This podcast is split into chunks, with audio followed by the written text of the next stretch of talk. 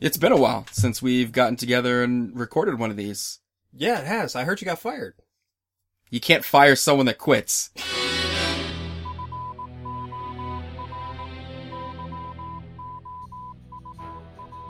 The Ian Fleming's James Bond 007.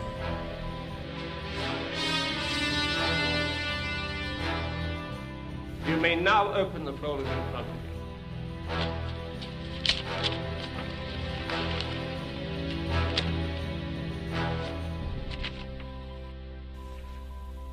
Code name? for your eyes only. Are you ready to get back to work? With pleasure, M. With pleasure. So no worries. Nobody quit. Nobody got fired. We're From this still job. here. Yeah, absolutely. we are doing a new format, finally, after all the talk and advertising and tweets. Here it is. For your eyes only. And why are we calling it For Your Eyes Only? Because it is for the fan. We are going to talk a lot about a lot of stuff. It's not only just fans of James Bond movies, though. I would say it's fans of our series. If you genuinely enjoy our podcast and our banter and our discussion, you're going to get more of that, but you're also going to get some discussion on other things. Um, Since we are going to expand the topic, it's not just a review of the film; it is a discussion of the film. So it's a little, a little different. We're not again reviewing, more so discussing. which also leads to I think a, a concern that you had, Scott, and you can you know feel free to stop me if I'm putting words in your mouth. I think a concern you had was what is this new format going to be? It's the fear of the And- unknown. and how are we Yeah. going to figure it out? Yeah. And I've been advocating. I think our listeners will work with us. Yeah. I, I think this series It's a is learning going to process. grow it's going to change. We're going to figure out, you know, where we're babbling on too much, where we need to get back on track. But in this format, we're allowed to babble a little bit. Right? Yeah, there's going to be some babbling, but uh you know, there's going to be I won't say growing pains, but some growth. And and every new series has that. Every every new show, every new something. Um, you know, we could have spent, you know, part of the reason this has been delayed so much is planning and discussions and, you know, let's add this here, let's do that here. Eventually, you just got to put something on air That's right. and what take some feedback, take some growth, Yeah. see how the product turns out. Otherwise, you'll be in development hell for, you know, we'll never do another podcast. Yeah, and, and that's true. I mean, and we kind of have been in development hell a little bit. I've been complaining about, I've been worried about winging it, Right. you know, to Yeah. quote me. So I think it's about time we got together, and I'm, I'm already happy to be back here. Yeah. Here we are, bonding over bond. You want to talk about our uh, new studio? Sure. Same studio, new location inside the studio? Same uh, same office complex. Yeah, same office complex. Same underground dungeon. Much closer. Yes. Yeah. With a heat lamp, apparently. so the length of this podcast may determine on on how much sweating happens throughout this process. It's a sauna. Yeah, it feels like it. It's getting there. We'll see. So w- we're here today to discuss On Her Majesty's Secret Service, which was picked. We will tell you that we don't know what the next podcast is going to be. We just got done cutting the numbers. At the end of the podcast, we're going to pick it live. You'll hear our genuine reaction. you'll hear our genuine reaction about the next movie that you'll hear next month. And yeah, we're pretty excited about that. So it's something that we're going to share with you as you're listening. You're going to find out when we find out what the next film And you're going to is- help is us. gonna be.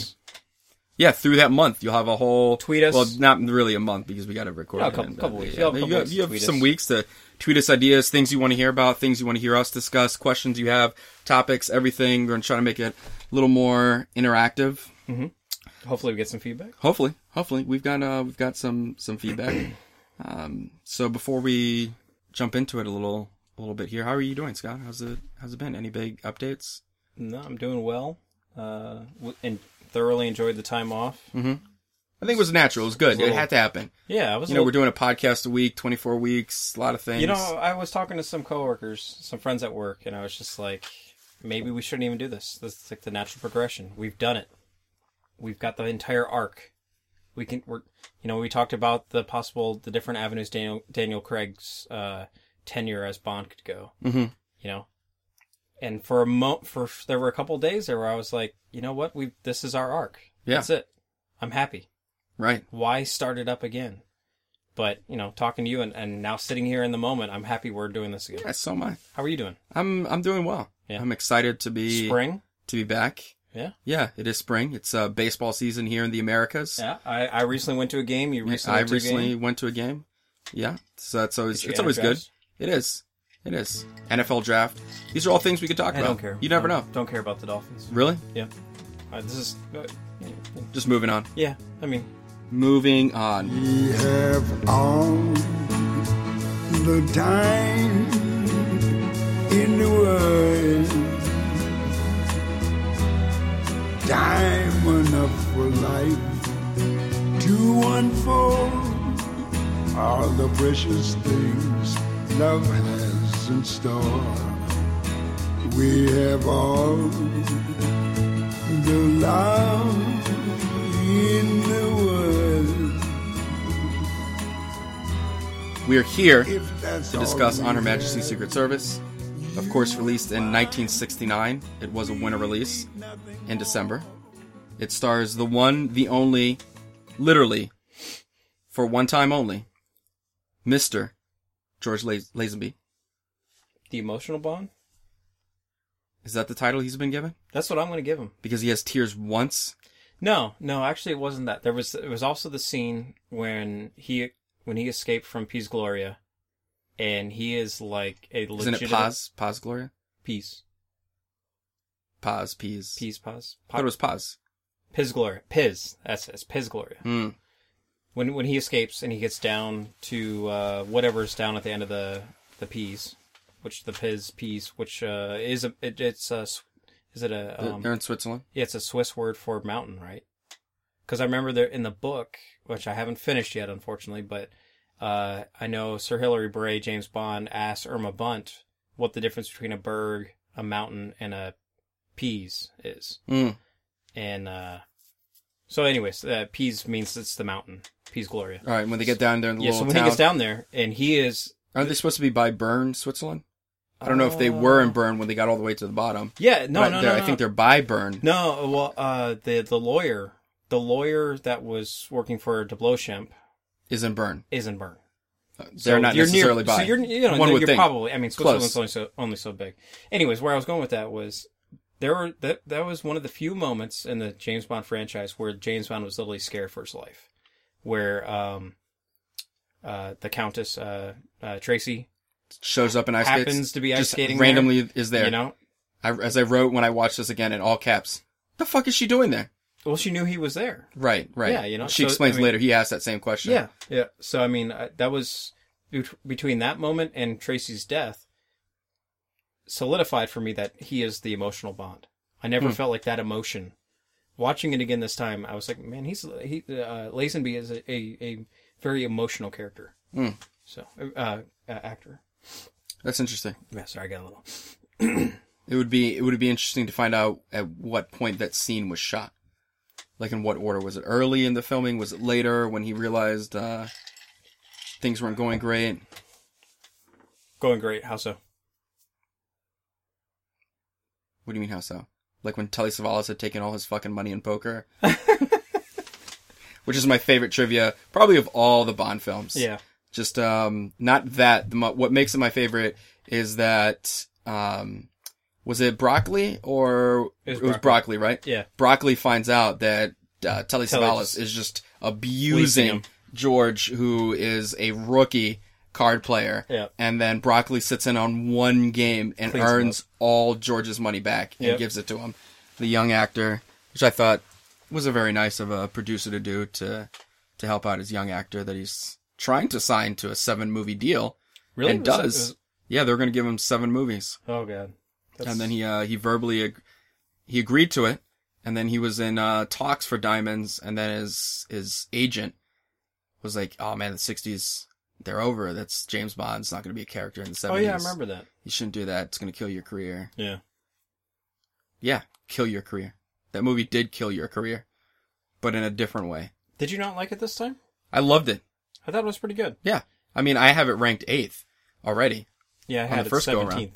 I was hard on the last podcast, Doesn't sound like it. You had it ranked eighth. I had 17th. but but in the podcast, remember at that point in the We series, shat- you know, we Yeah. both shat on it. well, at that point we were doing our reviews as if We- uh, we had not seen all the other ones. Yeah. And so I was very hard on it because we had just come off the Connery error. Mhm. And, you know, it's heartbroken. This time, you know, we can openly discuss it because we obviously have seen all of them. Mhm. Evidence of all the reviews, 24 reviews back, you know, just literally go back to iTunes, wherever, Stitcher, wherever you downloaded this at. You know, we've seen all the films. We're going to discuss this in the context of the 24 other films. So I would say that uh, yes, I, I am a fan of On Her Majesty's. I'm on the fence on George. So I, I keep going back and forth He was fine. um, on him. I think I think he is much closer to the novel's original portrayal of James Bond than Sean Connery. I think Sean Connery created the movie character James Bond. I think George embodies the book, the novel character Mhm. of James Bond. I, th- I, I think that's that's kind of uh, you know that's a pretty fair assessment. I mean, I haven't got through a lot of the books. Mm-hmm. Yeah. Yeah, we're getting in the weeds here. We haven't even got past the intro. But, okay. So yeah, we were just summing up the movie, the uh, basic facts, so everybody knows what we're talking about. On Her Majesty's, it is the tenth Bond novel, the sixth Bond film. We already uh, disclosed it was released in 1969. It does star Mister George Lazenby, Australian. Mhm. Uh, directed Queensbury. directed by Peter Hunt. Produced One and only. very unique style. The direction I like the Very direction. choppy. Very choppy. Yeah, but I thought for most of the time the choppiness was used to like advance the action sequences. Yeah. You know, like it, it made it made the sequence feel chaotic like a fight would feel like when you know, so for Yeah. most of the film I enjoyed the editing. There was It's one or very- two parts where it got a little jarring. Yeah. It But- was very Quantum of Solace for me. Really? Yeah. Okay. Well, I mean, it was very co- it, it, similar. So I mean, they were Yeah. jarring. I mean, it wasn't unbearable, but Right. it was noticeable. Yeah. And then we're back to the original production team of Saltzman and Broccoli. Mhm. The writer of this film is Ian Fleming. He's given credit as a writer because the source material obviously is his book. Mhm. Uh, the actual screenplay was by. Dick Maybaum Yeah. He writes a lot of them. in the beginning, he did. Yeah. He gets he gets a lot of, lots of credit. Him and uh, him and um who was the director? Hunt. Hunt. Uh, Yeah. They worked on uh, Chitty, Chitty Chitty Chitty Bang Bang together. Do you know Chitty Chitty Bang Bang was uh, also written Ian by? Fleming. Uh, yeah. Yep. Indeed. Small world. More importantly, the last thing about just general facts, and then we're going to jump right into this podcast. Mhm. This movie's widely considered a flop. It was not, in any sense of the word, a flop. Cost them seven million to make. They made eighty-two here in America. Did you know it was the tenth highest-grossing film in the U.S. that year? It was the second highest-grossing film in the world. Do you know what the highest-grossing film was? E.T. E.T. E was in 1982, a little off there. It was Butch Cassidy and the Sundance Kid, which is my favorite, one Oh, of my yeah. favorite westerns. Yeah. This was astonishing to me. In America, I didn't look up the worldwide numbers. In America, Butch Cassidy was obviously number one because it was number one in the world. In America, the number two grossing film was Midnight Cowboy. Butch Cassidy and the Sundance Kid made 107 million, or excuse, yeah, 107 million in the United States. The number two film made 44 million. It's a big big uh, decline there. That is a beating in the box office. Mhm. People love that film. I love Butch Cassidy and the Sundance Kid. So, but we talked about it last time we recorded. Butch, last time we talked about Butch Cassidy. And no, the- no. Last time we talked about On Her Majesty's. Yeah. Was it the franchise? How much was the franchise that carried the the profitability of the film? You know, just like The uh, film was profitable on its own. It well, cost so- them seven so million. Was, It made so was back Die Another Day. Die Another Day for the longest time was the highest, Highest grossing. grossing. Yeah. Do you you're gonna tell me that that was a good movie? No, no, we're talking about financial. A flop describes the, Yeah, I'm the with business you. I'm with sense you. of it. I'm with you. I'm just Well, we're not we're not talking about whether it was a good movie, a bad movie. Was it a poor or wise investment? Oh, it's a Dino good the Day investment. was a great They've investment. never had a bad investment in this franchise. They've made money in everything they've, they've done. right. So all I was trying to say is people widely think this movie is is a flop. It was not. It was not a flop. I think people widely don't even know what this movie is. License to Kill was much more of a financial disaster than this film was.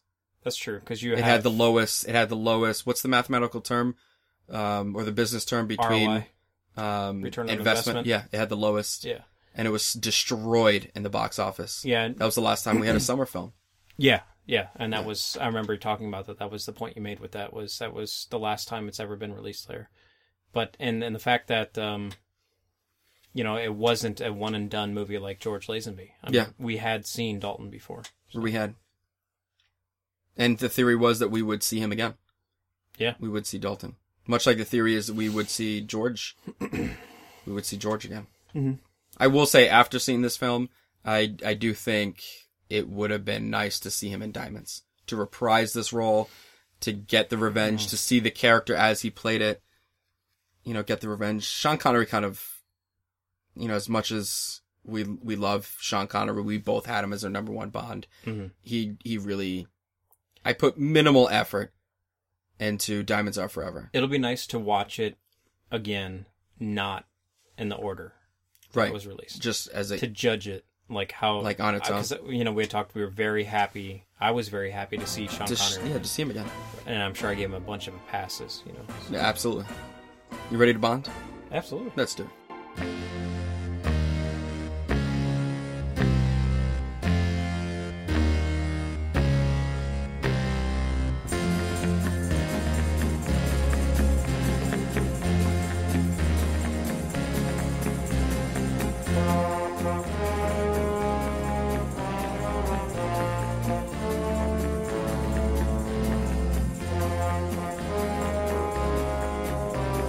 All right, so a little change of pace, like we said earlier. This is a discussion. So one of the things we want to do is start out big and then zoom on in to the movie. So this first block, we're gonna talk a little bit about the air, the air of the film, place it in context of the world a little bit, maybe. So 1969 it was a good year. Remember it? no We weren't alive. Not even my close. dad was 19 He could have had kids then. he did uh three years later Hmm. three or four Your dad was 19 in 1969? Mm-hmm. My dad was nine. oh no they're 10 years apart Yeah. i think we often think that they're closer than what they are Probably. yeah i mean i'm the baby you know and you're only child Yeah. so I'm- it's just the way it, the stars align It happens. Mhm. So I would say the bi- the biggest accomplishment. I don't think there's much argument here. The big historical event of 1969 has to be, by far, Richard landing on Nixon. the moon.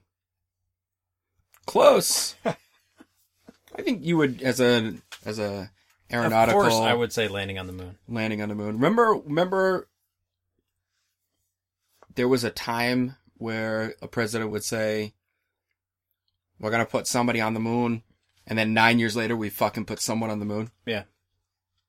Like We're- that kind of leadership of like, Yeah. here's a deadline. Yep. This shit needs to get done. It's like we're And gonna it happened. We're gonna close Guantanamo Bay. It took nine, almost nine years, And Not it's still really. not close. and it's still not closed yet. Still not close. or, or just like- or a possible future president We're gonna we're we're going Look to at- have look solar. At my, look at my taco bowl on Cinco de Mayo. Have you not seen the, the, the Trump tweet? Yeah, just don't get me started on that. I love Hispanics. hmm Sure. Yeah. Absolutely. Absolutely. Next president, right there. Right. I think I would say that what we don't realize, and I'm sure you could speak to this much more, is all the things that we gained as society because of the moon race. I And- I here's here's the thing. Velcro. I don't care about any of this. I mean, that's all this stuff is awesome. I, I just I feel embarrassed, honestly, of like what the country was able to do The microchip. what the con- what the country was able to do in a decade, and what we have accomplished since, and in term in terms of aerospace, Can I it's ask? sad. Can I ask you a question? Yeah. Do you think, on a scale of like zero to a hundred, what is the percent that we didn't land on the moon? And it's a- Zero. Zero percent. I mean, we landed on the moon. Yeah.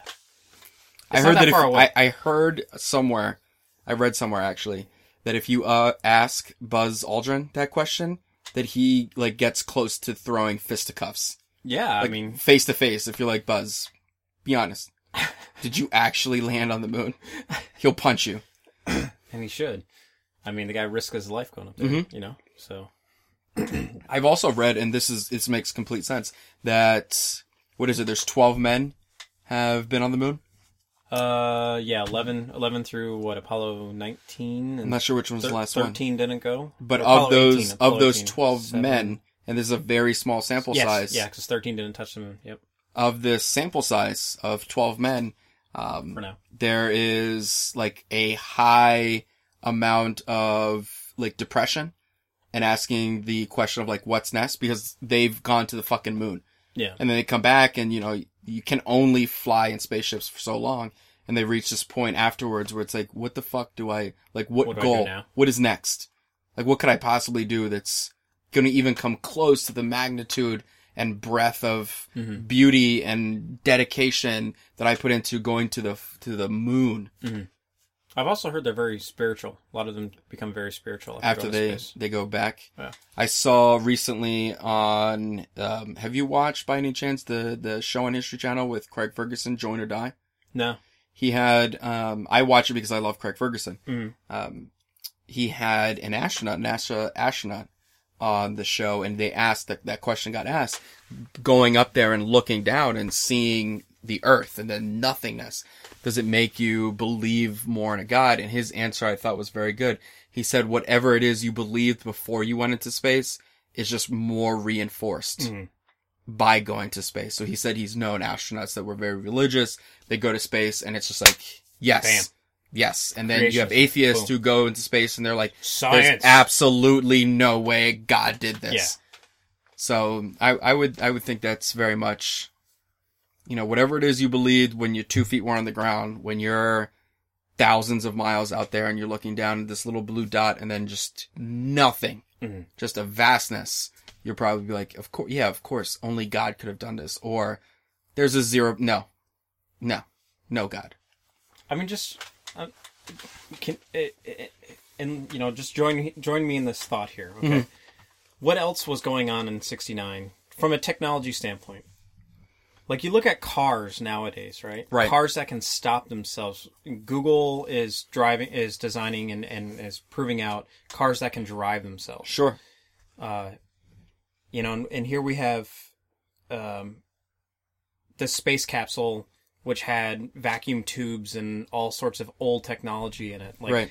what are our spaceships like now, and why aren't we on the moon yet? Why aren't we back on the moon? Well, there was really, there's, what, what's the point? Why would we go back? Why on the do we moon need yet? to? w- w- Yeah. But it's a step, you know. It's a we need to relearn how to do that in order to get to Mars. You know, I mean, I Right. guess- and- So we- we have to have the the will. We have to have the social will yeah, and wherewithal that you know by going to Mars, you're going to create a whole new set of technologies. For all we know, the reason that we don't have better form of energy is because somebody on the way to the Mars mission was like, "We're going to run out of power. We need to do X to make solar power more efficient." And they do that, and then it's like, "Holy shit." we could power a house with you know a one by one inch square. You know, you- it's ridiculous, but that's the kind of very well- engineering could that's very well needed. You know that that uh, because we were able to solve this to go to Mars, we're not able to apply it to society and and do X. Yeah, I guess so. Ultimately, how do I feel about landing on the moon in 1969? It was awesome. You know, it is definitely the thing I will think about ni- whenever I hear about 1969 in July. You know, Well, is there July 20th. just but think- here, here, here's this thing that bothers Sure. me. I think we've just it's. Uh, I'm saddened at what we've done from a space exploration standpoint since? and maybe maybe i just yes and maybe i just don't know enough about what we've done like astronauts that were f- flying into low low Earth orbit on the shuttles in the 80s and the 90s would smack me in the face right now. Like you have no idea the things we've What- learned. well, I think the- but it wasn't as pivotal. It wasn't as we l- landed a man on this body that orbits Right. us. You know, I would say NASA's mission has changed absolutely. to exploration. So I would I would probably say that people in the know would argue that since then, you know, you have Hubble and Yeah. you know the technology has been able I to would add s- to that. You have the images, you have these s- satellites that are looking into deep space and able to detect gases on planets and you know that's the- so it's a Pe- people would probably a mission change. argue it was a necessary evil to have this part of the history of NASA and space exploration that Right. we had to do this. Right. Now, But and and the big step is look at SpaceX. sure. SpaceX recently, Uh-huh. uh, a couple days ago, Yeah. you know, whenever this comes out, but a couple days ago from when we recorded, landed their second uh, their second successful landing on a ship Mm-hmm. of the first stage rocket. I mean, of a private space company. You know, that is our future. You know, they they talk about bold steps and how bold was it to say in 1962, I think it was when Kennedy said we're going to land a No, he said that in his 61? inauguration. It would have been January of 61. So in 61 he said we're going to in this decade we're going to land a man on the moon. Yeah. SpaceX has said we're going to land on Mars in 2018.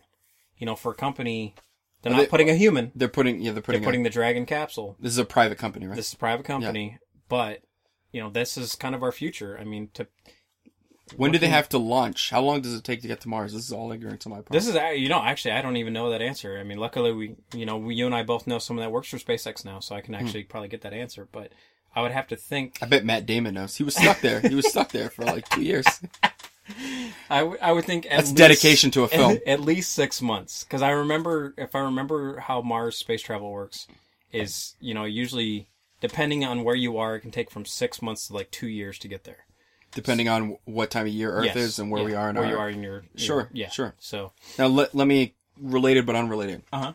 I've always thought that if you could live like an 80, 90 year life, how Hopefully, incredible. we could no, do no, that. Mm-hmm. let- wait, let, let me get my idea out. Historically, if you were to be born, let's say 1818, or excuse me, 1880s or the 1890s, Mm-hmm. Yep. in your lifetime, you were born in a country where like the railroad, the Continental Railroad was huge, and then cars, and then man leaves the ground with the airplane and just the burst and in your lifetime in your lifetime when you were a young lad and the fucking railroad was mind blowing Yeah. we put a man on the moon yeah, you hadn't Is- even flown an airplane. what would be the equivalent like what would society have to do for us to be like what like I can order a baseball cap from Amazon, and Amazon delivers it via drone to my front door. see like within that's a couple hours. to me that's That's nothing.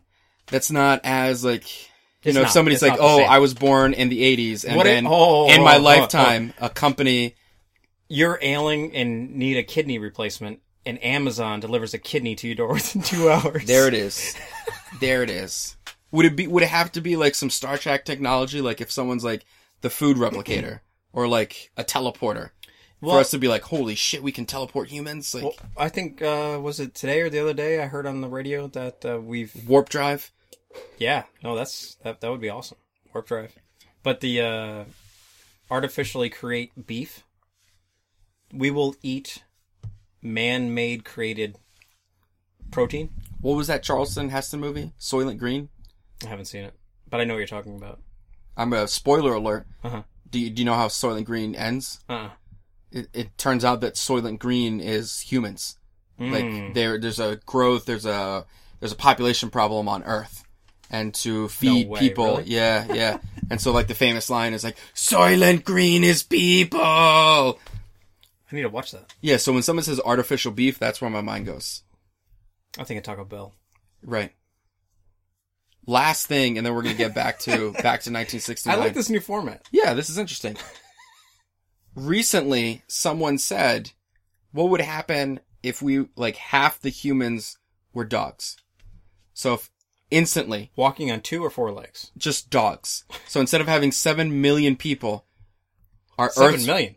or seven billion Okay, I was people, gonna say. Earth's population instantly went to three point five billion, but there were three point five billion dogs instantly on Earth. What type of dog? I s- just dogs. All like it could be a wide range of whatever Chihuahuas? Fuck whatever that. percentage of species and types of dogs are now. Just expand like expand that to 3.5 billion. I said we would begin hunting dogs because Oh, yeah. there would be a rapid just like dogs everywhere, Yeah. and then we would start we would eat them. We would hunt, and then Yeah. it would lot. And then I was like, I don't want to live in that planet because Yeah. the person was like, oh, Sounds Earth like would be greater like a, a better place because dogs are great. And I was like, well, uh, that that's until you have like a an abundance of dogs, and then that I wouldn't want 3.3 billion dogs running around. that'd be fucking nuts. Yeah, it'd be a lot of shit. Just like there'll be a lot of dogs. We would have we would have to teach those dogs how to use litter boxes or something. Really? It'd be a lot of shit if not. I mean, y- you're not a cat person, but just like No. the idea, like cats shit in a box, like dogs can. They can poop human-sized turds. Like, do you want to wake up? It's just Oh, do you a wanna- Great Dane. you want to wake up in the morning, go use the Greyhounds. bathroom, and there's like a human sized shit just sitting in a box, and your dog's like, "You told me to put it there." That's uh, just sitting there for you. There, Yep, yep. just go outside. Do that outside. so the other, going back to 1969, so that was, I think, the big social context of where society July was. twentieth. Um, I think yep. it's like four p.m. something I don't know the time of day, Eastern but it was Standard Time. July 20th. I think the other, the you ever other, talk- go ahead. I'm sorry. Did you ever talk to your, your mom and dad like what they were doing? I guess they, they were They were in nine. Cuba. They were in Cuba then. Yeah, they probably didn't give two fucks. I wonder if they. It, even was heard probably about it. spun. It was I wonder, probably Yeah, I wonder if they even heard about it. the look at the Americans conquering the moon. Those bastards. They're Yeah. That's interesting. And every Fucking selfish assholes, taking everything for themselves. yeah. Just imagine what they would do to us. Because I, I, I'm trying to. I got to talk to my dad again. Actually, I may have to do this. Actually, it's something to I think feel like about. people in that generation, they know two things from like they know exactly where they were uh, when Kennedy was assassinated, Yes. and they know exactly where they were when somebody was like, "We fucking were on the moon." Yeah. like that was a thing. Those that were- put, that was- put that was eyeballs on television. our It's like- 9/11. yeah. Yeah. Well, no, no, no. That's uh, No, just like everybody, you know, everybody in our generation can know Oh, like the where event- they're at. okay, okay, Yeah, like they an know where they're event. at. They can remember their Like, day yeah. very vividly. Uh, 9-11. That was when Kennedy was assassinated, landing on the moon. Uh, that was their their. Ver- I mean, right, right. Okay, that Their makes that makes sense. but I, I, what I was going to say is, I think what I might do with this is I'm going to, when we go forward from here, I wish I would have done it. I'm going to call up my dad in the year and I'm going to go, explain to me how your 1977 was and just get my dad's perspective. And I'm always going to relate to, like we talked about, your dad was nine, my dad was 19. Mm-hmm. Right. You know, we both can relate to when we were nine and when we were 19. It's just a frame of reference, you know. You doubt nineteen. He was in the Marine Corps by then, right? Yes. Yeah. Yeah. 69. He was. Have they uh, shipped him to Vietnam yet? Well, he uh, he was never in Vietnam, uh, as far as I know. He was never in country. He was uh, either in uh, Iwakuni, Japan, or the Philippines Okay. um, with his squadron. So yeah, by then he would have been in Iwakuni, I believe. Okay. Yeah, because '68 he would have gone through San Diego. He was a, s- he was a West Coast Marine. M- They sent the guys in Michigan. I guess there was a backup in Paris Island, so they the West Coast um, Michigan normally goes to Paris Island. but Okay. your dad went right. Yeah, he went to Paris Island. and then uh, but they sent him to San Diego instead, Hollywood Marine, and then he was attached to an air wing, VMCJ one, and got uh, sent to Iwakuni. what time of year? Do you know what time of year he went? Well, I mean, Because you're you're talking about a Michigan winter, and then literally a day later, yeah, you're he's in San Diego. well, he has stories of guys not being able to hack boot camp and where where uh, um, I guess it's no, it's San Diego. It's not. I don't. I don't know what the actual base is. Because Miramar's there, MCAS Miramar, Mhm. Marine Corps Air Station Miramar's there, but uh, the Marine Corps training facility in San Diego is literally on the same base as San Diego International Airport. Uh-huh. So he has he remembers guys trying to jump the fence to leave the Marine Corps boot camp and fly back wherever they, they thought they could go. So, I mean, he would have graduated co- uh, graduated high school in probably June Mm-hmm. of '68 and gone right to boot Oh, camp. so summer to summer at least. Okay. Yeah, that's not that's not too bad. no, So anyway, the other big cultural, you know, idea theme that people will be, you know, need to be m- made aware of to put this movie in context, I would say is the the music scene, the psychedelic, the hippie movement. That w- to me, those are the two cultural. Um, you know, you think of 1969. It's those two things. If you understand that, I think you get a comprehension of where we are in 1969. Um, so, like, other than that, we would look at, I think, in films to then put the movie on Her Majesty's Secret Service into the context of the other films that were released that year. Unless you wanted to talk about, you know, 1969 in the sense of, uh, you know, politics and the, the hippie movement in Vietnam a little more. Those I would be mean, the I'm other- open to all that. I'm just I'm looking The at Beatles broke up that year. Well, I, they did Abbey Road that year, right? yeah, well, that's uh, it was released that year, um, and Abbey Road was the last album they recorded, Yeah. um, even though it wasn't the last album that they released. But I'm looking at you know, we talked we talked about earlier Butch Cassidy and Sundance Kid, True Grit came out this year. The original True Grit We're talking with John about Wayne. we're talking about films, or we're we're, we're going to dwell on some like Woodstock was that year as well. Yeah, Politics, Nixon. If Trump's elected, is is he worse or better than Nixon off the bat? I was watching. I know it's not '69 when this movie came out, but I was watching the '70s earlier today. Mm-hmm. The miniseries '70s, and I'm gonna go back and watch. Mm-hmm. Like on all- CNN? Uh, yeah, I think I just seen it. Yeah, yeah. but apparently, like Nixon was such a he was a really great politician. Um, He was just a- he like was a- uh, commanding from commanding from the White House and everything. He was and a they, good politician. They were talking about how He was like a shitty person, but he was a good politician. yeah, yeah, they were talking about literally how, as far as as much as he was trying to get away, f- all the things he was trying to do to get away from Watergate Mm-hmm. actually made him get deeper and deeper involved with Watergate. I mean, it's a classic story in American politics. Uh, when you get your hand caught in the cookie jar, just say, my hand is in the cookie jar. I'm sorry. But it, uh, and- and Instead I- of being like, what? No, no, I'm not in the cookie jar. And then you start shoving fucking cookies in your mouth.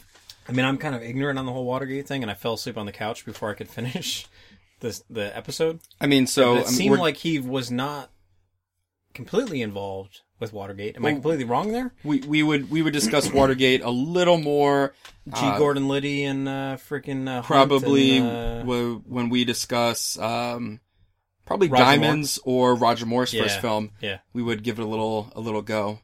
Uh, so Yeah, 'cause it was like we, 72%. we don't want to ruin that Yeah. conversation. Yeah, we'll get into all it. right, all We'll right, get that's into fair. it. That's fair. That's fair. Get into then. Some more- Al- Although at this time, Richard Nixon, you know, he's he was the vice president. He had lost to Kennedy Mm-hmm. in a race that was very highly contested, and to this day, people still say that Joseph Kennedy, um, John's father, had some uh, influence with the mob on how that went.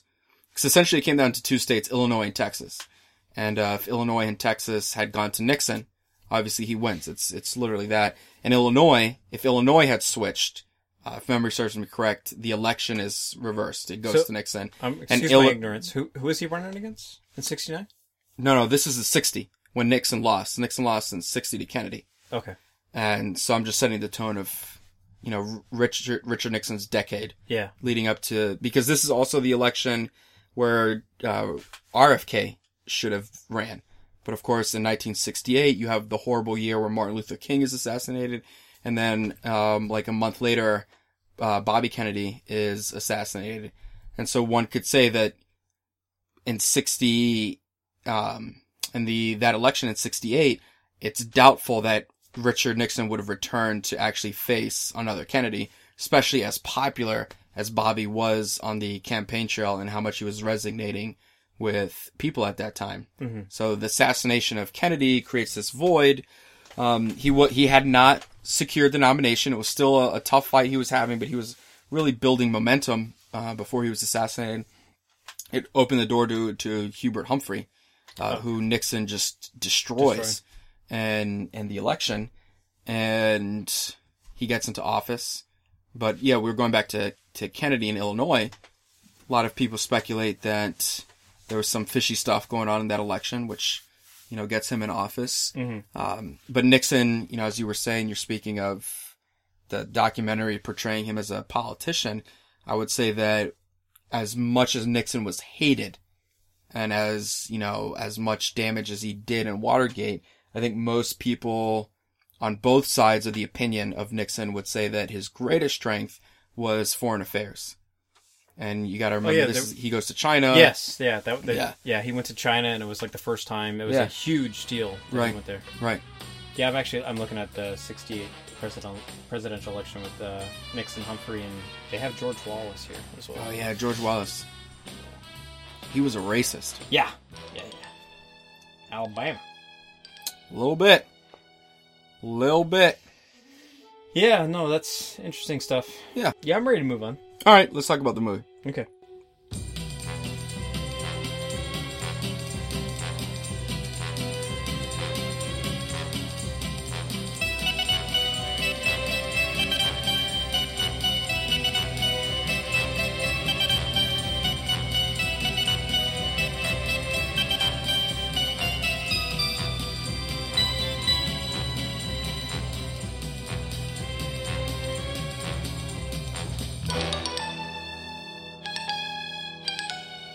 So on Her Majesty's Secret Service.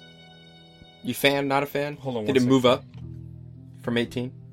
Uh, you had it a lot higher than I did. so I had it. let's- At, I let's had it at eight. see. I had. And That's pretty high. yeah, I would say it's pretty high. And I don't think you know going through my top seven. I don't think I would move it above GoldenEye. Rewatching it, Spy Who Loved Me, Casino, Goldfinger, Thunderball, Skyfall from Russia. It doesn't move up from any of those. Uh, I have a. And I so have- far, it's still better than Doctor No, the ninth movie. Okay, that's fair. I have Doctor No at ten. So, the ones I have directly in front of it, I have For Your Eyes Only. I Oh could my God. See, I know, I know you hate that movie. So I could see that making a run for it. The Man with the Golden Gun. I could see Come it on, making a run yeah. for that. Yeah, Diamonds Are Forever. That's going to be one we'd already talked about. Yep. I think could be very interesting. This time around, not having like wanting to see Sean Connery again. right. One more time. Yeah. Uh, Quantum of Solace. Uh, The Living Daylights. You have, Goldeneye. you have Quantum above this movie, I do. even after the rewatch. No, I, I could tell you that's probably one that I would move right now. Yeah. Yeah, I think I would move it ahead of Quantum of Solace. Uh, what about The Living Daylights?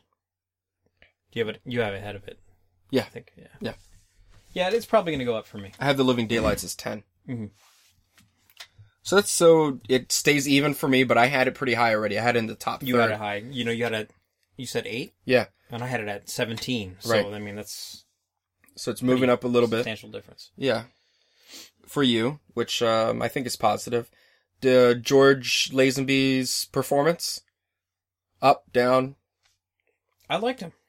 You like him? I Yeah. and I, I I said this earlier when we were you know kind of setting the tone of what this podcast would be. I really I really as I'm watching the film, I even wrote down at one point that the film plays out like a book plot. Much more than a movie plot. And I thought his portrayal of James Bond was pretty true to what I read in the book.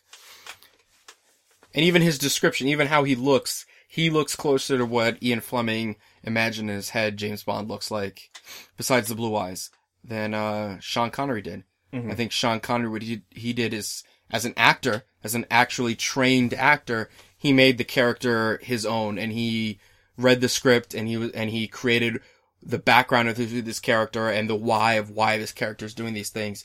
And I think George uh, he took a lot of his cues from Ian, and really followed. It's his first film. He's not a trained actor, and I and it makes sense why he would fall back on that and and really lean on what was given to him as who James Bond is and not really, you know, bring George into it or think about and, and add an extra layer of James Bond, which is maybe when you look at it, what sets him apart and why, you know, he's he's generally lagging behind. Everybody else who has played the character is a classically trained actor. You know, even Roger Moore adds something to James. Everybody has added something. They've they've had a thought of the why. Why is James Bond doing this? And they've come to a different conclusion, and they've added their own wrinkle. Whereas George's portrayal is the book. The book has come to life. That's my opinion. I liked him. Okay. No, I mean, I mean, you could definitely, and watching it again Hmm. and knowing his background as a, a commercial actor about French fries or something from Australia, Sure. You know, Sure. um, you could you could see his inexperience, but he was not like I was not appalled by what he brought to the table as James Bond. I mean, he was fine. Yeah. He just wasn't Sean Connery. No, he was not Sean Connery. and, You know, but And it was good to see this movie so far removed from Sean Connery movies. yes, I haven't it was circled nice back. to watch it again. and Yeah, just, just be fresh. like this is just George Lazenby. This is how this one's going to be. Yeah. I mean, it was fun. This is a guy trying to be James Bond. Yep. What are some things that like you really enjoyed about the film? Um, I enjoyed.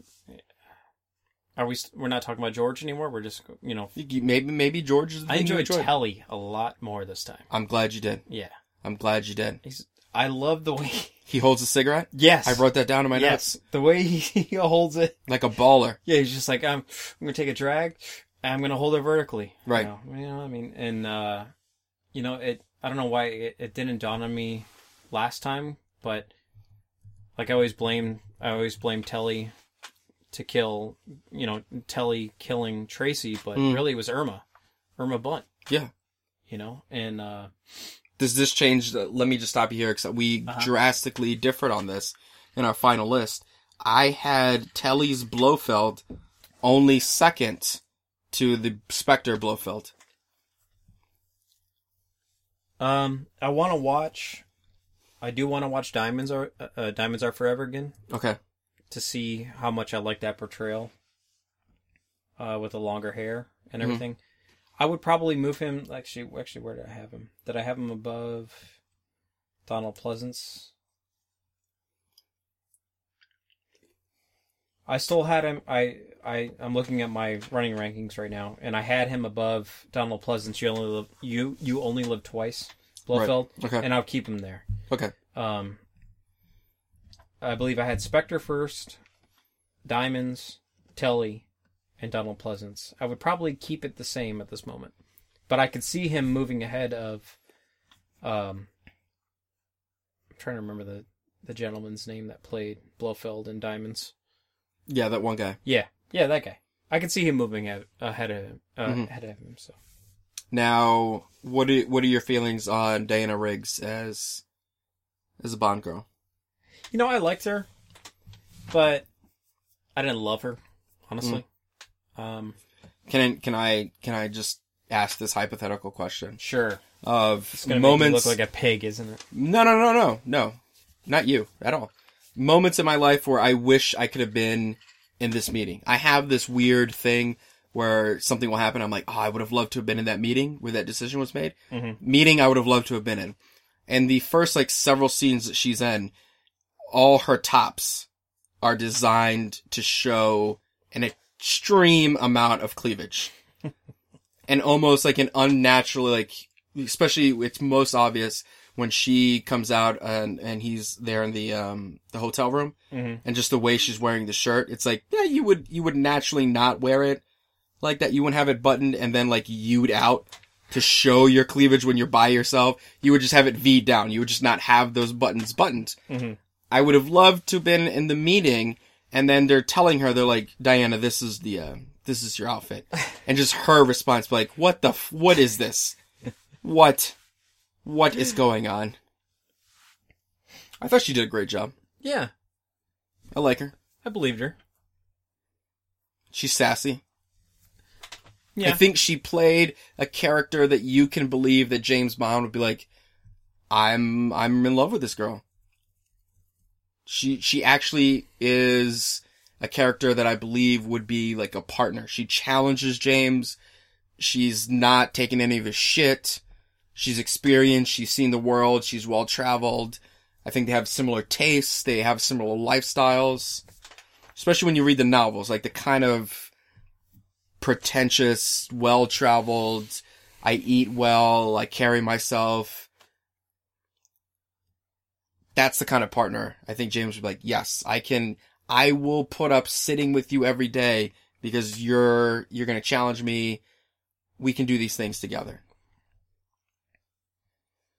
I'm just trying to Your think. thoughts. I'm just trying to think like the book, the movie, the opening scene of the movie, Yeah. how we meet her.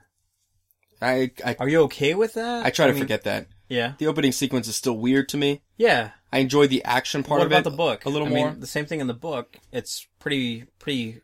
Uh, I think it's pretty close in the front of the book. um, how we meet uh, Draco, Drago, Drago, whatever, her dad. Uh-huh. You know, she does the same thing. She's going to drown herself in the ocean. Mhm. Like I guess she was dealing, you know, she was dealing with some shit at the time. Right. But I think when she reaches, I, I like her a lot when she reaches the point like she is, like you said, like she's like the ally, but she's not. She's not the pushover. Mm. Um, she knows how to, you know, she's. Yeah, I don't know. I like her a lot. Um, sticking Do you, with the movie. do you think she would have made a better partner than Vesper? Had things I not like turned. Vesper, I, I kind of like Vesper. Um, Vesper my, better. that- my question wasn't who do you like better. Who do you think would have been a better partner for James Bond? Yeah, that's you know that's a tough question because I mean the James Bond changes between substantially between. Uh, I don't know. I think they're both good. They're both good in some ways. Um, I think he would have gotten bored with Vesper. you think so? Yeah, over time. I but she has a lot of the same traits that Tracy has with you know being so strong and busting his balls and I don't know. They're kind of one and the same for me. Okay. The type of woman. How Yeah, about they're Madeline? strong. Let's throw Madeline in the mix. I think Madeline's the weakest of those three. Really? honestly, yeah. So far. I'm s- I'm much more of a fan of Madeline than you are. Yeah, yeah, yeah. I, I'm just trying to. I'm thinking back now to Spectre and everything. I'm just like, I, I just don't. s- I don't see her as strong as you do. Really? Yeah. I mean, I guess you can you can say like it was. At no point does Madeline like go to James. James comes to her. There's a point that both Vesper and Diana Riggs' portrayal of Tracy, like they finally succumb and accept the charm of James Bond. And Spectre, like James, is like, "Fuck it, I'm quitting MI6. I'm chasing you." And I really like that about Madeline. She's like, "You want to hop on this train? It's fucking moving. You, it's your decision. Yeah. We would make a great team. That's great. I care about you, but I'm not gonna live that life. You want to make that choice? Great. Let's drive away in this Aston Martin. This sweet, sweet Aston Martin. Yeah, that's true. That's true. There's not a point where um, he's forced to chase Tracy or Yeah. or Hashtag Vesper. Team Madeline over here. Do you That's still think? Do you still think Madeline is an angel of death? Yeah. because you we picked this movie for a reason. It there is, and I, I just I'm all over the place here. Yeah. but, I mean, that's but when the whole- movie gets to point the of this Alps format. and it's it, we get to the center. I was like, oh man, this is Spectre. This is the Peas Gloria. yeah, When they get to the Hoffer Clinic. absolutely. You're out there in the snow. They're playing around. They're chasing each other. Yeah, am I? Do I still think Madeline is an angel of death? I think, a- and after watching this movie again, maybe not as much. Honestly, maybe not as much. Like this movie was very in your face. Like this is hypnotherapy. Like you are an angel of death. Don't touch the atomizer. You can touch anything else. Every night at midnight, open the compact. And I listen for me, and I will tell you what to do. Like Right. nothing, Inspector was ever like that, Right. except for one maybe obscure moment where I saw you when you were a child. You know, I mean, I mean, so yeah, it's very forced. It's not the same. Mhm. So no, I actually You're no, walking that back. I'm not walking it back because I, I think It could be. I think it could still happen. like a modern day. Yeah, but no, the, definitely the feeling is not the same there. Okay. So Christopher Nolan, the director, I'm a big fan of Christopher Nolan and his work. Yeah, this he is his loves, favorite. He loves this movie. and as I'm watching this film, because at one point, and I'll show you this, you can't see this at home because obviously you're listening to a podcast, but I wrote here so much chase and my notes. And I felt like, oh, like, oh, this is, this is a fucking Chris Nolan film right here. It's just like slow plot. Something's happening. Chase. Like just action. And a lot of his films have that like heightened. We're just going to run now. Things are going to happen we're chasing towards something. And a lot of that, a lot of this film, it took 40 minutes of this film to actually get to like James Bond as a spy. It was like When- when so Blofeld- much.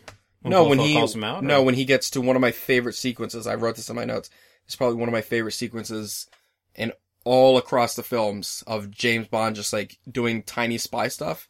Is when he goes into the lawyer's office. That film, I just I love that scene. It's like it's funny without trying. It's like just typical and like probably what a spy does in the sense that like I'm using this gadget and I'm literally I'm waiting here. I'm gonna pull up this chair and read a Playboy what this machine Yeah. reads the codes. Like I'm glad you brought that up because I'm trying to, you know, in in the earlier format we talked about the uh, the guy that was helping Bond. yeah, we no idea I'm, I'm- because I put think I, his put in my name's Campbell. notes. I'm looking at IMDb right now. Look, here's the thing. I'm we're 'Cause watching he the film. helps him there. He's He the one helps that him. sends him the all-in-one printer. He helps him. James Bond is on a two week leave, unsanctioned by MI6 to be doing what he's doing. but he helps him starting in Bern at the lawyer's office. That's He's the one when he helps him there. Bond is on a two week leave, unsanctioned by MI6. He asks for the resignation. Yeah. Money Penny writes it. He gets the two Yep. weeks leave. Then he goes to Burn. Yeah, but I don't.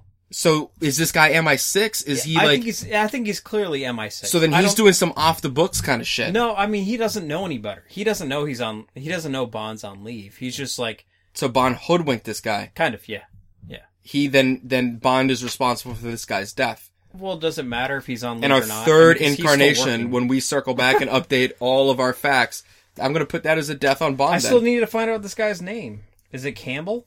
I There's a guy named Campbell. what is he credited as? Campbell. Campbell. they never say his Bernard- name. Bernard Horsfall.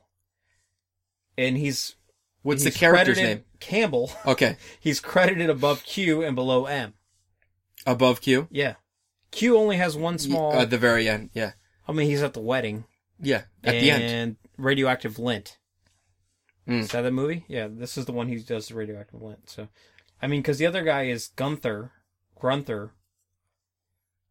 Uh, What about what about Tessant? Yeah, I would love to know what this guy's name is. Can we also uh, when we update Unfortunately, our there's no there's no picture here, so I can't. when we when we update things on the website? Can Mm-hmm. we uh can we add as gadgets uh pockets? Mm. What kind of pockets? What kind of tailor? What Some deep pockets. not only were they deep pockets, but that material lasted. And also, I imagine that pockets, like if you use them as gloves, they would be rather slippery. And he's just like jumping onto things and has like Spider Man grip. Like, sign me up for this guy's tailor. This is true.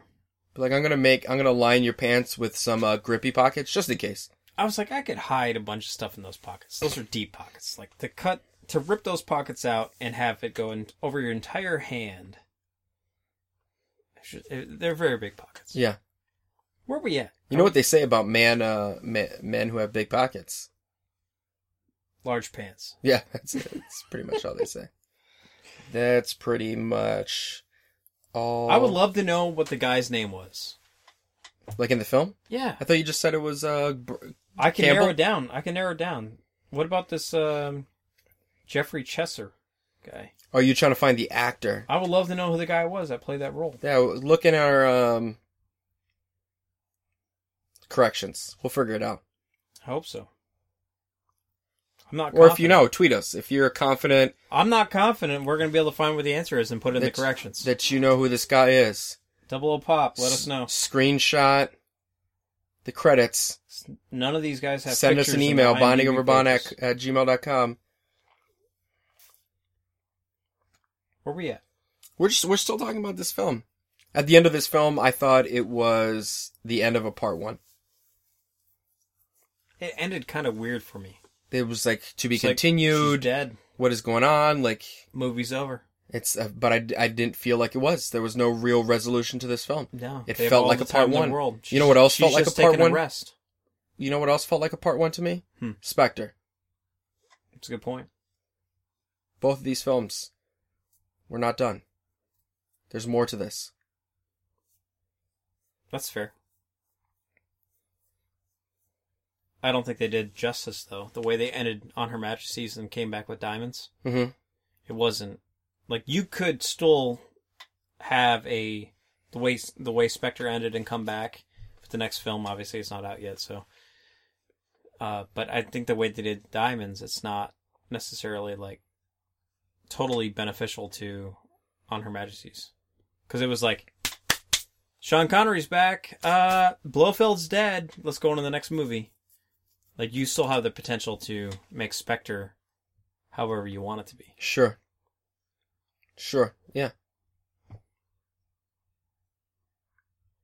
Anything you still didn't enjoy second time around about this film? Anything that frustrated you?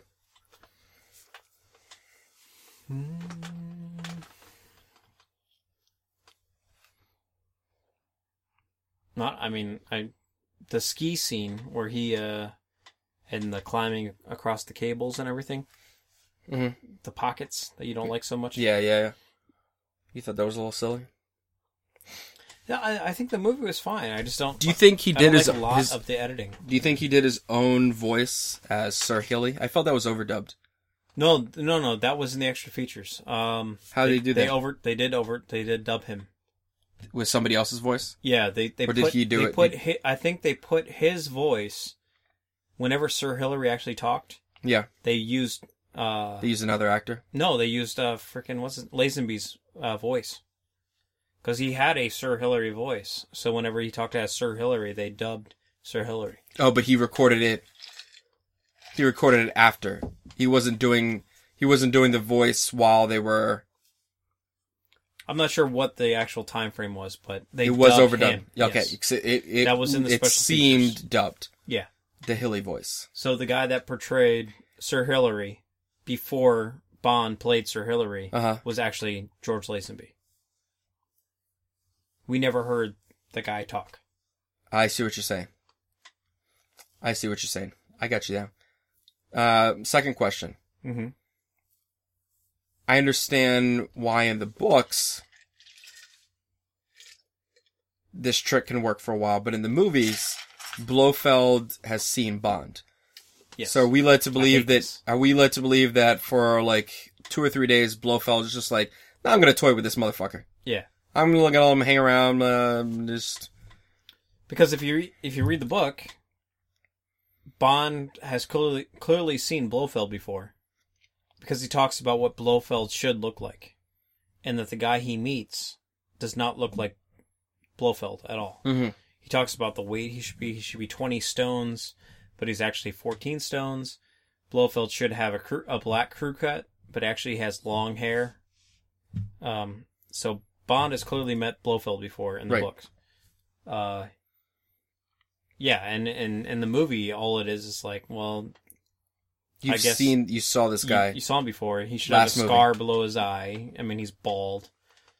No, not so much that Bond should know what he looks like, but that Blofeld clearly knows what 007 looks like. Honestly, so they- the minute they he both shows up, should know what each other look like. yeah, but and the movie makes clear that he got operated, Yeah, so it's easy to understand that. Obviously, if he got his ears done, he probably fixed that hideous scar that he had on his face in the last movie, and now he looks like Telly Savalas, yeah, maybe. or maybe Telly Savalas ate Blofeld, and uh, But Blo- but Blofeld, like you said, Blofeld should know what Bond looks like. exactly, So and that's fact the that frustrating he's- part, The fact that he's wearing a kilt is not that like, much of an and the disguise. glasses. Yeah, What is this, Superman? yeah. Like, oh, Superman, you're wearing glass. I can't tell Clark Kent. Oh my God, the glasses are off. Oh, it's Superman.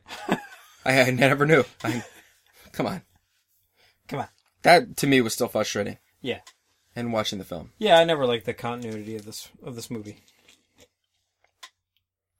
I thought the ski scenes were very well shot, except when they were doing the close-ups, and it was obviously they weren't skiing, but the actual skiing, Yeah, I hated the that. stunt doubles that were doing the skiing, that was pretty sweet. You ever been skiing? Oh yeah, I've never been skiing. really What's it like skiing on one ski? hard. I would imagine Impossible. Yeah. Yeah. We should go skiing. so I can break my legs. No, you're not gonna break your legs. You're just gonna fall a lot. Your skis are gonna fall off a lot. They're gonna fall off. Yeah.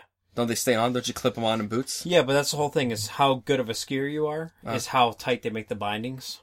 So if you're a shitty skier, they're gonna look at you and go, "Fucking Cuba here. Right. We're gonna make his skis fall off really easily Why? because That seems counterproductive. Like the They're doing shittier you're a skier, they should have them like, tighten it down. hey, you're gonna st- They- your skis are not coming off Right. at all. No, you, that's not how it works. is this so like you can jump off, you can eject yourself if things are going bad? No, I mean So instead of I skiing mean, down the mountain, you're just tumbling face forward without you're skis not into a tree. You're not, tumbling. You're not even getting the chance to ski because I like I remember when I was. I- I'm not a real great skier to begin with. I mean, like I grew up in Michigan and used to go skiing when I was like 10 years old. Hmm. And uh, depending on who the guy was that was tightening your bindings, it was either going to be a fun day skiing or a shitty day skiing because I've had days where my my bindings they're like this guy can't fucking ski at all, so I'm going to barely tighten his bindings, and your skis come off like at the first bump, the first sideways bump, your skis are gone. I mean, so it's not fun at all. That sounds horrible. Yeah, it's horrible. I don't want to ski. That's why you should own I'll your just own stay. skis. I'll just stay in the like hotel and drink The bourbon. lodge. Yeah, in a fireplace and laugh at That'd everyone. be fun too. We should Or, like, actually smoke do a this. pipe. We should do this. Like, how was your day of skiing? Oh, it was I wouldn't. wonderful. Yeah, I wouldn't know. I have not left this this building at all. My We should day go of skiing. skiing was uh, drinking bourbon. It was We're gonna great. go skiing this year, Really? right now. Yeah. Right now? No, let's make the let's let's make the agreement right now. Oh, that we'll, we will go We will skiing go skiing. in the year before the year ends.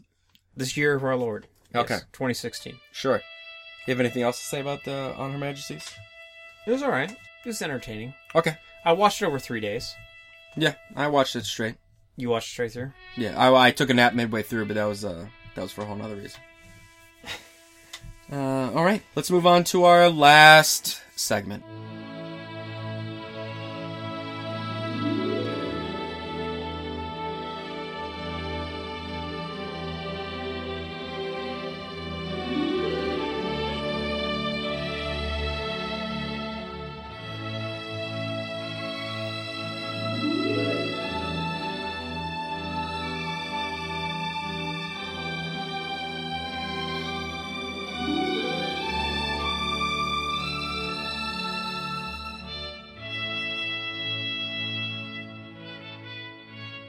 All right, so our last segment. I think this is the Did you segment. realize yeah, yeah, go ahead. Sure. the average cost of a new house in 1969 was fifteen thousand dollars, That's crazy. What was the average income? eighty five hundred dollars. Yeah. Monthly rent was one hundred and thirty five dollars a month. See, this is where people like they talk about like how whiny millennials are, or our generation, or lazy. Well, what is the average income in America today?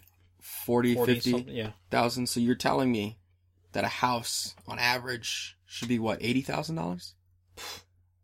Yeah, I mean Is that what you just didn't? You, what did It you? was- how much did you it say a was- house was? fifteen five in nineteen sixty. And the average salary was eight, was eight eight point five. Yeah, so double. so double. Yeah, So with no bills, Less you'd than have to double. work. Yeah.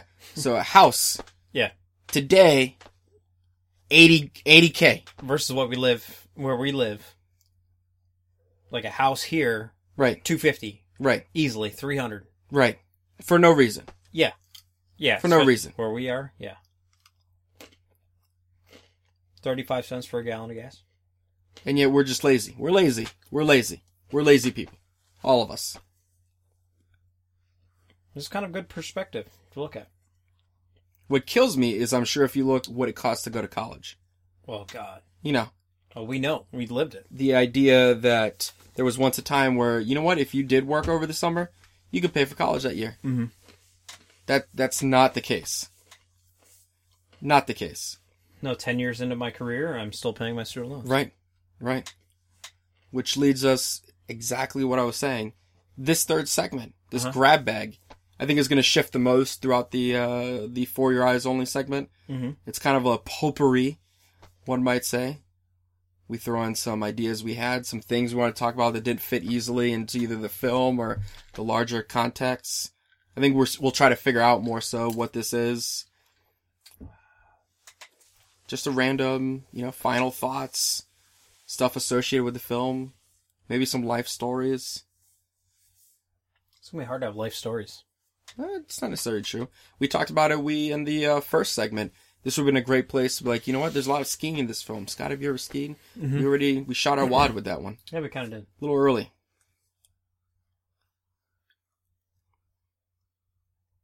so do you have any experience life experience that relate to this movie Uh, yeah, there was at one time I got facial reconstruction uh, 'cause I wanted to be a count, and I needed to uh, Cut your ears off. I needed to prove to the. That's crazy that that's a thing. And I would love to hear from our British listeners. Like, there's nothing in America even close to that. We're like, I, I want to get a title, and um, Oh. we're going to have to prove our lineage. Her- heraldry. you, you know, like, Yeah. just the idea of. Yeah, Like, is that still a thing? Like, do people still do that? I think so. Like, um, Oh, you're a I'm, count? I'm interested you're in being a duke. a. You're a baron. Right. Who the fuck cares? like what is your title? Like, do you have to refer to a baron as like Baron Scott? I mean, they still have. Meet my friend Baron Scott. I, I think you probably would. I They're mean, they like, still oh. have. They have House of Lords and House of Commons, and it's my uh, it's my We don't friend have any of Scott. that. It's Baron Baron Scott. You dick. I think I would kind of be like, you know, maybe we look back uh, when you and I get, you know, 30, 40 years from now, and it'd be like, oh no, you can direct, you can, you can follow your lineage back to uh, a congressman or a senator, you know, our, our, our, our nobleman, if you will. Then Yeah, but it doesn't mean you get a title. And you get a title.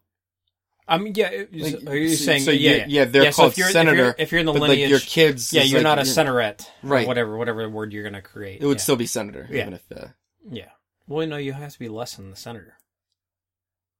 If you were the product of a senator, you'd have to come up with some word for that, an asshole, like a baronet, like a spoiled kid, like a baronet. like a privileged, Yeah. like a disconnected child of society who doesn't understand how rules really work. I don't know. I'm just I don't. I don't know. I'm just. You know. I'm. There's some. There's something there. right. Where are we going with it? We were talking about uh, experiences related to related to the movie. I think this would be a- an interesting uh, place if you wanted to properly and in context complain about, rail on, speak of anything that has to do with the magazine Playboy. As not only is it in the movie, but obviously, you know, Ian Fleming had several of his short stories and you know, in Playboy, so they had a relationship and a and a connection. Yeah. I mean. Do you think somebody left that magazine with the Playboy and the lawyers, or did he have that there for himself? No, he had it. He had it there for himself, and if I remember correctly, he had it kind of hidden. He had it in a news because Bond Yeah. grabs a newspaper, Yeah. goes to like fold it, and it's not folding correctly, Yeah. and then opens it up, and he's like, "Oh shit, there's a Playboy. Yeah. fuck so this, that was that was definitely for him then. fuck this Swedish m- newspaper. Yeah. I'm gonna He read was this hiding Playboy." that. Yeah. Yeah, I don't know. I'm not really impressed. I mean, uh, With the new Playboy? no, that's not true. I am impressed. Because you're actually reading it for the first time. Yeah. I've told you for years to read to actually read the articles. Yeah, but the way they're doing it, I think. Do you think it's- you would circle back and maybe read some of the articles in your old one? No, You should. I should, but I'm not going to. I'm going to tell you why. I'm going to tell you why you should. Okay. I think as every maybe this is something that might be lost. Our our generation may be the last generation that actually experiences because the internet is now a thing. Uh-huh. But the uh, the old I'm not saying you can go in there, but if um, you know there's a drawer and this you know that's and you knew that's where the that's where your father had some playboys, Mm-hmm. and then eventually you come to age where you know it's just like you want these fucking playboys, I'm gonna throw them away. Do you, do you want these? Anyway, I came to have some playboys from like the 80s, and I actually A lot read one of the Mm-hmm. Bush- articles. A lot it of was Bush in those. I I'm yes, but they had this article uh, when Reagan and uh, Carter were running against each other, and it was fucking. They don't write like that in the media anymore, and it was really cool to go back and and read it. And I'm sure you know because you have Playboys from like Nineties. yeah, that would be you know the I don't- Clinton years. Can you imagine some of the stuff probably written there during Yeah, I've, the earliest one I probably have is from like '96. So yeah, that would be Clinton. all through the yeah, Monica Clinton's second Lewinsky? term, Yeah. Yeah, Bush Bush Gore. Probably have you probably have some phenomenally written articles in there. Yeah, maybe. That that would be nice to circle back on. That's twenty years ago. I know. Isn't that crazy? Yeah, I had somebody refer to a classic car. And I was like, "Oh, what year was it? Or what year is it?" I'm like, "Oh, it's a '91 Mustang." I was like, "That's not a fucking classic car." Then I did the math in my head. and I was like, "Holy shit, that's a classic car." Yeah. Because in our state, you can get historic tags if it's 25 years or older. Well, I saw. Yeah, yeah. No, that's actually right. A '91 Mustang. Because I saw then- a, uh, I, f- I saw a Ford Explorer, a first generation Ford Explorer had a Flat historic historic- tag on, it, Yeah. which is bonkers to me. But do you realize how shitty the 80s were for vehicles that like hi- historic cars were the 70s and then they just j- fast forward jump Eh, to the 1990s? I'm not gonna give the state a pass. They just like the number 25, so they were like, ah, if it's 25 years old, you can. No, but I'm saying like in the refer and conversations where people were talking about his cars. I feel like not even f- a few years ago, you're talking about a historic car. It was made in the 70s at earliest. Yeah, And then fast forward not big muscle car. two, three. Somebody's talking about a historic car. Hey, you know what? A '91 Mustang. That's a. But like, who who an '87 Mustang? Five liter. I'm. I'm just saying the '80s were really bad for cars. Yeah. It's a horrible decade. Yeah. Ah. you know what we're gonna have to do for the next podcast is get better chairs. Get more comfortable chairs. These chairs are horrible. I'm running out of things to say. I think we've uh Are you? Yeah. My level, I like this movie. I'll tell you what, I will, we'll end on this discussion because it still, it still burns me that you stated from Russia with Love is not a, uh, Garbage. Complete it- garbage. it's not a Bond film. I didn't feel like this was a, this is a Bond film. Why? It's just like, it's, first of all, as I said earlier, it takes so long to just get into like something, you know, and it just seems like a, you know, just like a spy film. I think it's much I actually slower. think this movie is very has a lot of. It, It- it is that's- very much as just just a spy film. It's very much like from from Rush with Love. Very limited gadgets. This guy is someone who he's he's actually something that he's not. Um, he's going to find somebody bad. It's very much just a spy movie. It's very much like From Rush with Love. From Russia with Love is, Better. And my it's six better. Come on. involved- Come on, it's better. It- yeah, it of is- course. Yeah. it's- I have it number one. Do you really? From Russia? No, I- did I, uh, let me, I think actually. You know, it's still number one. I don't know. I have it in the top eight. I'm just like not overly passionate about it. About this movie? I'll That's come to fine. its defense when it's needed. It's fine. It's not bad. It's not bad. I'll watch Yeah. it again. There are a lot of movies that are far worse than this movie. Um, I'm happy to watch it again. I it re-energized me. I think Lazenby is the uh, emotional bond. You know, he there were there were moments there where he was generally scared, and I was worried for him when when uh, Tracy showed up. I was like, thankfully Tracy was there Right. because he would have just he would have succumbed to. He would It's unfortunate he he didn't got get killed. more bonds. It's Yeah, really unfortunate. Maybe one or two. It would have been nice to have something to compare it against. Right. We don't even have that, you know, so. Because I watched this film and I was like, oh man, I could easily move him above Roger Moore. And I was like, I can't because he doesn't have enough of a body of yeah. work. Yeah. Because I, what do I have to do? I have to take this versus Roger's best. You know, he's going head to head against The Spy Who Loved Me. I couldn't move him up. How about against uh, Dalton? That should be the that should be the comparison. Like how is he versus the living daylights and Well, I the think places to okay, kill? so this is an interesting discussion when we're looking at the the the the movie versions of James Bond.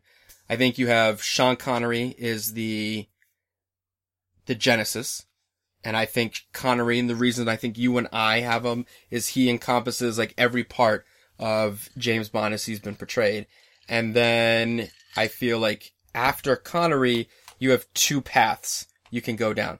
You can go down the Roger Moore Pierce Brosnan path, or you can go down the George Lazenby, Timothy Dalton, Daniel Craig. And I think there's a lineage. See, I would say there's Connery, there's a Connery path, uh, a Craig path, and then the paths that you are laying out. So I would subtract the Craig from your Dalton and your Lazenby path. I say I, I think Craig is a direct lineage to Dalton and and Lazenby. He's darker, he's more serious, there's emotion, just the portrayal. I think there's a direct lineage He's much more physical. There's a direct lineage. Yeah, yeah, that's true. Lazenby and Lazenby and Craig are both very physical. Right. in their role. Yeah, I think that's one of the special features. Lazenby like knocked out. That's how he got the role. He's a Was big boy. He knocked out one of the uh, special effects guys. Mhm. Which is, he's like you. One of the reasons he got the role. Something to think about. Yeah, Tweet us. Let us know what you think. yeah, yeah, yeah. Definitely. Let's bring this on home. Here we go. Good morning, people. I just landed in your town.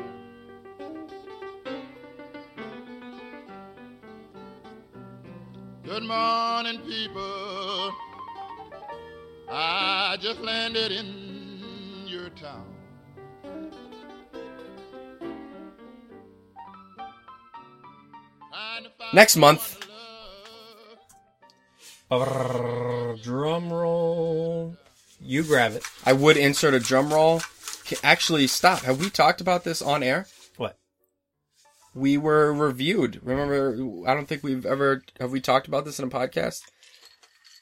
Somebody That one decided with Pierce that that uh, Brosnan? no no no the um yeah where we were compared to Pierce Brosnan. Did we talk about that I don't know. in a podcast? We've Have been we gone just- too long. Have we just talked about it off air? I don't know. I, I honestly, I honestly don't don't remember if I, we've talked about this on air or off air. know that we that we were compared to Pierce Brosnan. We were yeah all the all the uh the, he never- the individuals that do podcasts about James Bond yeah were compared to we made the list we did make the list yeah but we were compared to Pierce Brosnan which is okay yeah. That's a lot of noise. ready Let's get to it. I want you to pick a number All right.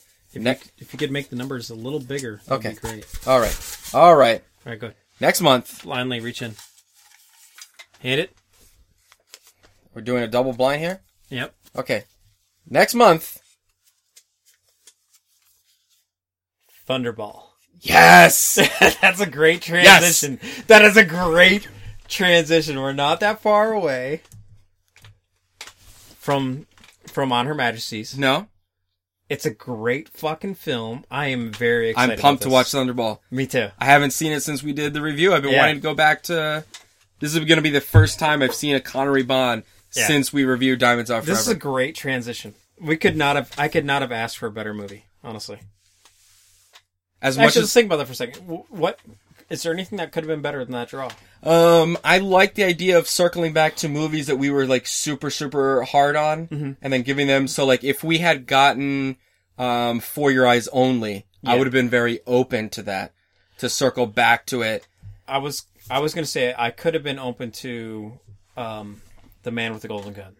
Okay. That You would know, have been. Roger uh, Roger Moore film. Same- Scaramanga! yeah, yeah. If we had gotten Spectre, I would have, I I would have would've said, been, "Ah." let's redo it. I would have, I would have, uh, automatically asked that we redo all that. It's too soon. I agree. I'm pumped about Thunderball. Me too. All right. So remember to download that podcast in a month, this podcast, all our podcasts. You can find us on iTunes, Stitcher, Podbean, the Lion Eyes website. One of these days, sometime in the future, you'll find us on Bonding Over Bond. We're still working on that. Um, follow us on Twitter at Bonding Over Bond. Like us on Facebook send us emails. Nobody sends us emails anymore. We haven't been able to do a mailbag. Emails, honestly. yeah. Send us a messenger pigeon, something. Tweet us stuff. We we had a lot of fun doing that mailbag Yeah. episode. That email is though, however, bondingoverbond at gmail.com. And of course, you can go to our website, which is just one page right now at lineispodcast.com backslash bonding over bond. We are building, we are getting close to, we completely have botched and missed. I think if you're, All our going, if you're going deadlines. to Lion Eyes, you should probably just just check bondingoverbond.com. One of these days it's going to be live. Yeah. soon. We're getting there. Mhm. And uh, maybe one day, um, you know, as it gets closer and you follow us and you interact with us, maybe we shoot you a direct message on Twitter and we're like, hey, it's live. Give us your feedback. Yeah, if you're one of the uh, diehards, if Yeah. you're, if you're a diehard bonding over Bond fan, you're You've gonna know, interacted with us? you're gonna be one of the first ones that knows that we're live. Absolutely. That's the Mm-hmm. benefit of communicating with us. We love to hear from our fans. Um, yeah, that's um. I don't think we have anything else to advertise. No, it's That's- coming soon. We're that's- working on That's it. all our stuff. You can find us. We'll be here. So Glad just to be back. yes, we are glad to be back. Just to set the right expectation, a reminder everyone, we're not going to be weekly anymore. Um, we're going to have every month one of the For Your Eyes Only, and then a much smaller, like odd job or just a random podcast. You know what we never talked about in this one? Yeah. What do we never that talk we about? actually had fan listener feedback. We never talked about the style of Bond. we never talked about the style, and we never talked about the score. And I Yeah. Hmm. took notes on both of those Mm. because we had we had comments. because this is one of my favorite songs, w- and it's kind of a it's kind of a de- debatable one. We have one of your favorite, compo- uh, you know, we have uh, Louis Armstrong's Yeah, all the yeah. time in the world, and and uh, John Barry's uh, on Her Majesty's Secret Service, whatever the song is called. Sure. With no, I mean, you know what we'll do? we might have to do an odd job about those two. Those Here in two two topics. weeks, you can listen to an odd job about specifically those two topics. That's good. I, I like and that. then uh, in a month, you'll get to hear another For Your Eyes Only. yeah, that's good. All right. So we can talk about we can go in and focus on the style Yeah. of Bond and and the the sound of Bond and on Her Majesty's. Absolutely. All right. Remember, we're still going to give George Lazenby a hard time. Thank you for bonding with us here at Bonding Over Bond. Until next time, shake it. Don't stir it.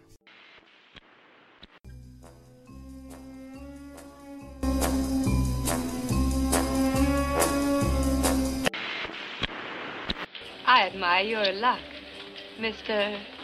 Bond. My name's Bond. James Bond. Thank you, Mr. Bond. Name's Bond. James Bond.